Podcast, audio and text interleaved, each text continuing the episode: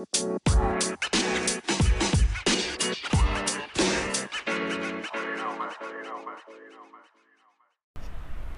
んにちは。医学英語発音コーチのエイミです。この最初のこんにちはがですね、実は地味に毎回悩むんですよね。普通でいいですかね？普通で。すいません。変なことをここでつぶやいてしまって。はい。このラジオは私、エイミが医学英語に関するあれこれを皆さんと一緒に学習していく番組です。はい。こんにちはに悩みながらいつも一緒に学習をさせていただいています。では、早速ですが、今日もメルマガ読者様からの英語のお悩みにお答えしていこうと思います。今日のご質問はですね、またきっと多くの先生のお役に立てるトピックではないかなと思いますので、ぜひ何か別のことをされながらですね、お耳をこちらへ傾けて聞いていただければと思います。今日はペンネームボルトン先生からのこんなご質問です。先生、ご質問ありがとうございます。エイミさん、こんにちは。こんにちは。ラジオやメルマガでいつも勉強させていただいております。いつも英語の発音やフレーズの解説にアメリカの医療ドラマ ER の場面が使われていて、医療に携わる者としてはとてもイメージしやすく勉強になっています。あありがとうございます。ER で一緒に勉強していただけてとても嬉しく思います。そして今日質問したいのは英語の母音の発音についてです。自分が発音するときに母音の区別が難しく、どれぐらい正確に区別して発音すればいいのか悩んでしまいます。はい。ということで、ご質問は母音の発音についてです。ちなみにね、母音というのは日本語で言うところのですね、あいうえおのことになります。母の音と書きますね。それでは続きです。また、母音の発音についてどんな学習方法がいいのか、何かおすすめはあるでしょうか？もし何か良い方法がありましたら教えていただきたいです。くれぐれもお体に気をつけて頑張ってください。はい、ありがとうございます。えー、いただいたメッセージをまとめますと、英語の母音の発音の区別が難しすぎませんかこれ？ということです。母音を正しく発音するために何か良い学習方法はないでしょうか？と。はい。うん、多分ですね。こちらの先生、ボルトン先生は、英語の発音をある程度学習をされたことがある方なのかなと思います。おそらく発音の参考書などを勉強されて、英語の母音の数が日本語よりもかなり多いということはもうご存知なのかなと思いました。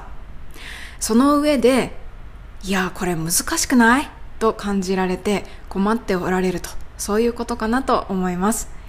ということで今回は英語の母音の数。そして母音はどれくらい正確に発音するべきと私が考えているのか。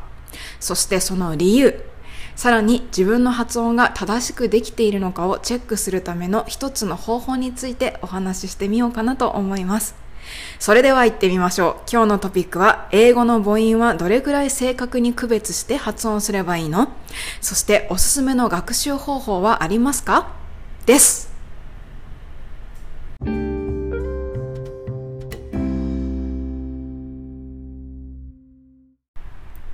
ではですね、まず最初に英語の母音の数が何個あるか、数を確認したいと思います。日本語の母音はさっきちらっと言いましたが、あいうえおです。つまり数は5個ですね。では、英語の母音は何個あると思いますか？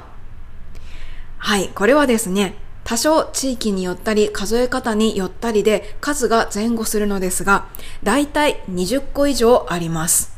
20個以上です。イギリス英語とアメリカ英語を比較すると、アメリカ英語の方が母音の数は多いです。25個とかあります。さて、日本語の母音が5個、英語の母音が20個以上なので、単純に考えて数として4倍、または5倍くらいあるんですよね。ですので、この時点で、えーみたいな、いやーみたいな、気持ちになってしまったりもするわけです。はい、私も最初嫌でした。本当嫌でした。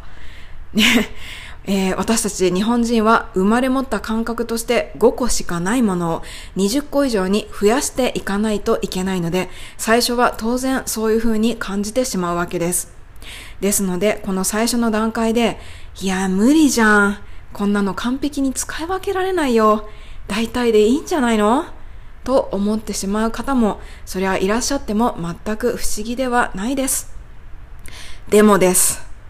でもね、私はこれはできるだけ使い分けるべきかなって思っているんです。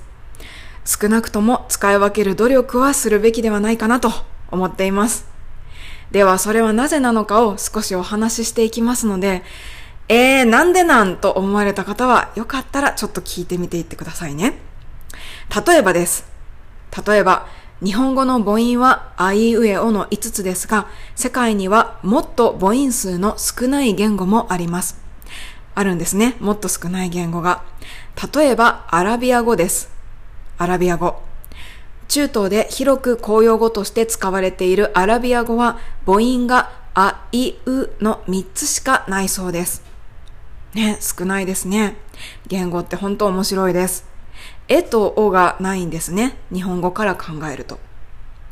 でですね、ちょっと想像してみたいと思います。母語にえとおの音が存在しないエジプト人の方が何か縁あって日本語を習っていらっしゃるとします。そしてその方があなたにこう言うわけです。私、あいうしか言えないんですよねって。だから、えとおをね、全部あいうのどれかに変えたいんですよって。いや、どうですかこれ。だいぶやばくなってきましたよ。あいうのどれかに全部変えたい。ね。例えば、おはようございますって難しくて私言えないので、うはゆうございますって言いたいんですけど、どうですかねで、あなたが聞かれたと思ってください。どう思われますか？おはようございますが、うはゆうございますです。これ、人によって反応はいろいろだと思います。思うんですけれども、私だったら、うーん、もうちょっと発音練習とか頑張れねへんかなーって言うと思います。うはゆうございますは、もしかしたら通じないかもしれないよって言うと思うんですよね。他にももう一個だけ見ていきましょう。例えばです。えとおがなくなるということはですよ。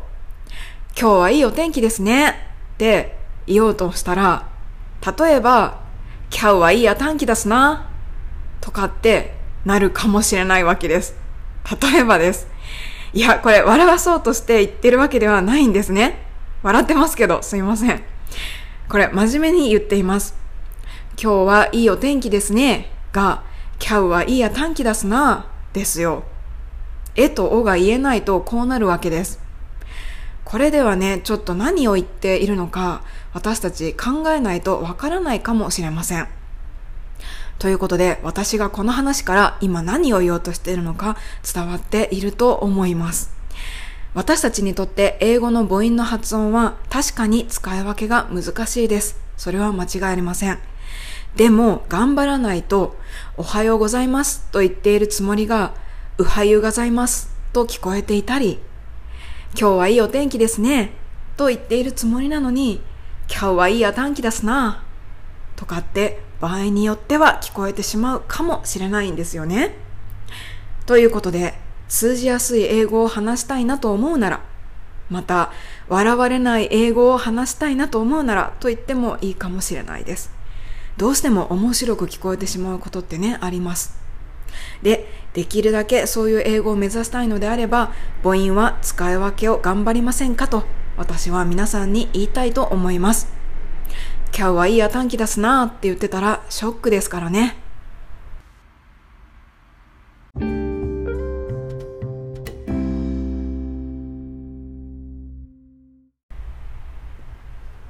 では最後にですね、私のおすすめの発音学習の方法をお話ししていこうと思います。あのー、これはですね、自分の仕事の宣伝がしたいわけでは決してないんですけれども、一番進歩が早いのは、やはり発音を教えられる人に教わることだと思います。というのも、私自身も発音講師の方のレッスンですね、過去にいろいろと受講させていただいてきました。で、そこで自分が長い間悩んでいたことがあっさり解決したという経験もたくさんありましたので、悩む時間がもったいないなと感じられるようであれば、プロのレッスンを検討されるのが一番だとは思います。ただ、レッスンを受けられるというのはタイミングですとかご縁などもありますので、まずはご自分でお家でできる学習としてお勧めしたいことを今からお話ししていきますね。それでは発音の自主練のポイントいきましょう。まず、映像のある教材を用意してみてください。つまり、YouTube か、もしくは DVD のついている発音教材が必要です。本だけ、つまりですね、文字とイラストだけで発音をマスターするというのはなかなか難しいです。やはり動きのあるものなので、静止画だけではなかなか難しいかと思います。もちろん良い発音指導書というのもあるんですけれども、それはあくまで中級以上の方へ向けて良いということでして、ビギナーさんが発音を文字やイラストだけで身につけるというのはちょっと厳しいと思います。最低限映像を用意していただくといいと思います。ということで、YouTube や DVD 付きの本ね、わかりやすいなと思われるものを探していただいて、それを見ながら練習してみてください。で、ここまではね、問題ないと思うのですが、ここからです。自主練で問題になってくるのは。この先、自分の発音が本当に正しいのかどうかというのをチェックしたいと思うんですけれども、それがなかなか難しいんですよね。で、ここをサポートしてくれるものとして、私は今日、リアル英会話というスマートフォンアプリをおすすめしたいと思います。残念ながら、これ iPhone 限定のアプリで、Android の方は使っていただけないのが、ちょっとすごいもったいないと思ってるんですけども、まあ、iPhone ユーザーの方は、リアル英会話というアプリで発音チェックができるので、おすすめしたいと思います。このアプリですね、私が買ったのはもう8年ぐらい前になるんですけれども、その時は料金が480円だったんです。今はだいぶ値上がりしてしまって980円になっているみたいなんですけれども、アプリとしてね、少しお高めに感じられるかもなんですが、カナダ人のテリー先生というネイティブの方が作られている楽しく日常英語を学ぼうという教材なので、お値段には見合っているかなと私は思います。で、このリアル英会話の面白いところなんですが、ユーザーの発音チェックもしてくれるんですよね。まあ、発音チェック用のアプリだけなら他にもあると思うのですが、面白いのは発音の成功確率が各フレーズごとに表示されるところなんです。どういうことかというと、リアル英会話には今日現在3165個のフレーズが入っているんですけれども、これだんだん増えていくんですね。今は私のアプリには3165個入っているのですが、一つ一つのフレーズが、これは何パーセントの人が発音に成功しました。ということがわかるようになってるんですね。これは成功率80%です。とか、これは30%の人しか成功してません。とか、難易度がわかるようになってるんですね。ちょっと面白くないですか？じゃあ、ここで一つね、やってみたいと思います。今から私の発音チェックをしていきますね。今からやるのはこういう文章です。えっ、ー、と、連休はどうでしたか？っていう How were your holidays?How were your holidays? というカタカナで言うと How were your holidays? という文章です。では、まずネイティブの発音を聞いていきましょう。How were your holidays? こういう風に発音しましょうということですね。では、いきます。How were your holidays? Yes! よかったです。面目が保てました。はい。でもですね、え、そんなの簡単じゃないのと思われたそこのあなた。この文章ですね、成功率、たった19%なんです。低くないですか ?19% です。で、今私なんとか成功しましたが、これなんでこんな低いと思いますか？ちなみに。How were your holidays? そんな難しくなさそうじゃないですか。これでも私わかります。ほとんどの人が were で失敗してるはずです。How were your holidays? って言ってるから成功率が上がらないんですね。ちょっと試しに How were your holidays と発音してみたいと思います。行きましょう。How are your holidays? このチューンは失敗ですよっていうやつですね。いっぱい失敗しちゃいました。もう一回いきます。How are your holidays? やっぱり失敗しちゃいましたね。さっきの How were your holidays? とどう違ったのか。こういうところなんですけれども、ちゃんとこれがリアル英会話では文字で出てくるようになっています。今の turn って言った時ですね、How are your holidays? と表示されて、その文字が起こっていたんですね。つまりアプリには How are your holidays? と発音したと思われてしまったわけです。はい。ちなみにちょっと練習してみたいと思います。How are は、なんで、え、わ、わって言ったのに、なんで are だと思われてしまったのか。これは、唇の開き方なんですね。ちょっとここだけ練習してみましょう。唇を大きめに開けて、how are, how are? と言うとですね、これは how are のことだとネイティブは認識します。ということで、How are you? と言ってみましょう。いきます。唇を開けて、How are you? How are you? ありがとうございます。では、How were your holidays? という過去形の were にするとき、この時は唇を極力開かずに狭くキープして小さい声で発音するようにします。カタカナで書くならさっきと同じ w になるのですが、唇の開き方を狭くしてください。では行きましょう。How were your holidays?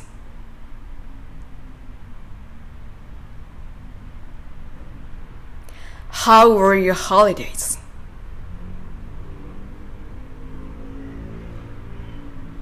はい、ありがとうございます。というふうにですね、こうやってどこが間違っているのかを、何が間違っているのかをチェックすることができるのがリアル英会話の面白いところです。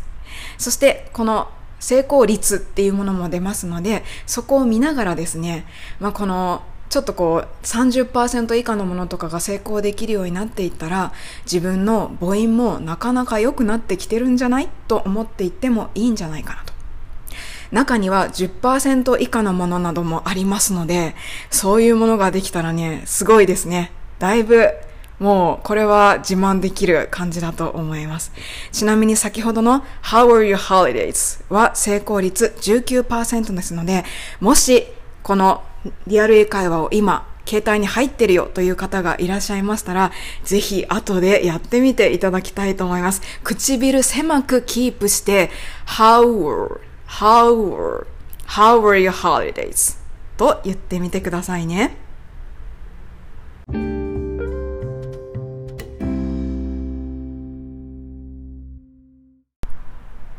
今回は英語の母音はどれくらい正確に区別して発音すればいいの？そしておすすめの学習方法はありますか？というご質問に私なりにお答えをしていきましたがいかがでしたでしょうか？まず、英語の母音は20個以上もあって、母音が5つしかない日本人の私たちにはとても大変なのですが、それでも通じる英語、笑われない英語を話すためには、できるだけ頑張った方がいいと思いますということをお話をしました。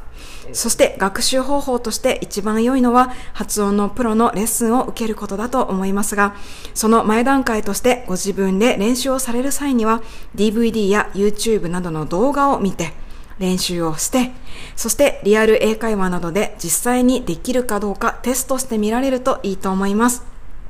では最後にリアル英会話で発音成功率12%の文章をですね、一つやってみて終わりにしたいと思います。これなんで12%なのかなって感じなんですけども、イケアで買ったんだよっていう、なん、なんかなんてことない、イケアで買いましたっていう文章です。でちなみに IKEA は英語では IKEA と言います。いじゃなくて I ですね。IKEA と言います。ネイティブな発音聞いてみましょう。I bought it at IKEA. I bought it at IKEA. I bought, I bought it at IKEA と言っています。I bought it at IKEA. 言ってみましょう。I bought it at IKEA. 正解できました。えー、っと、I bought it とところが難しいですかね。I bought it. I bought it. I bought it. で、at IKEA なので、I bought it at IKEA という感じで言うと、この IKEA で買ったよという成功率12%も成功できそうな感じがしますので、よかったらやってみてください。では皆さんまた次のラジオでお会いしましょう。Thank you for listening, ladies and gentlemen. I'll see you next time.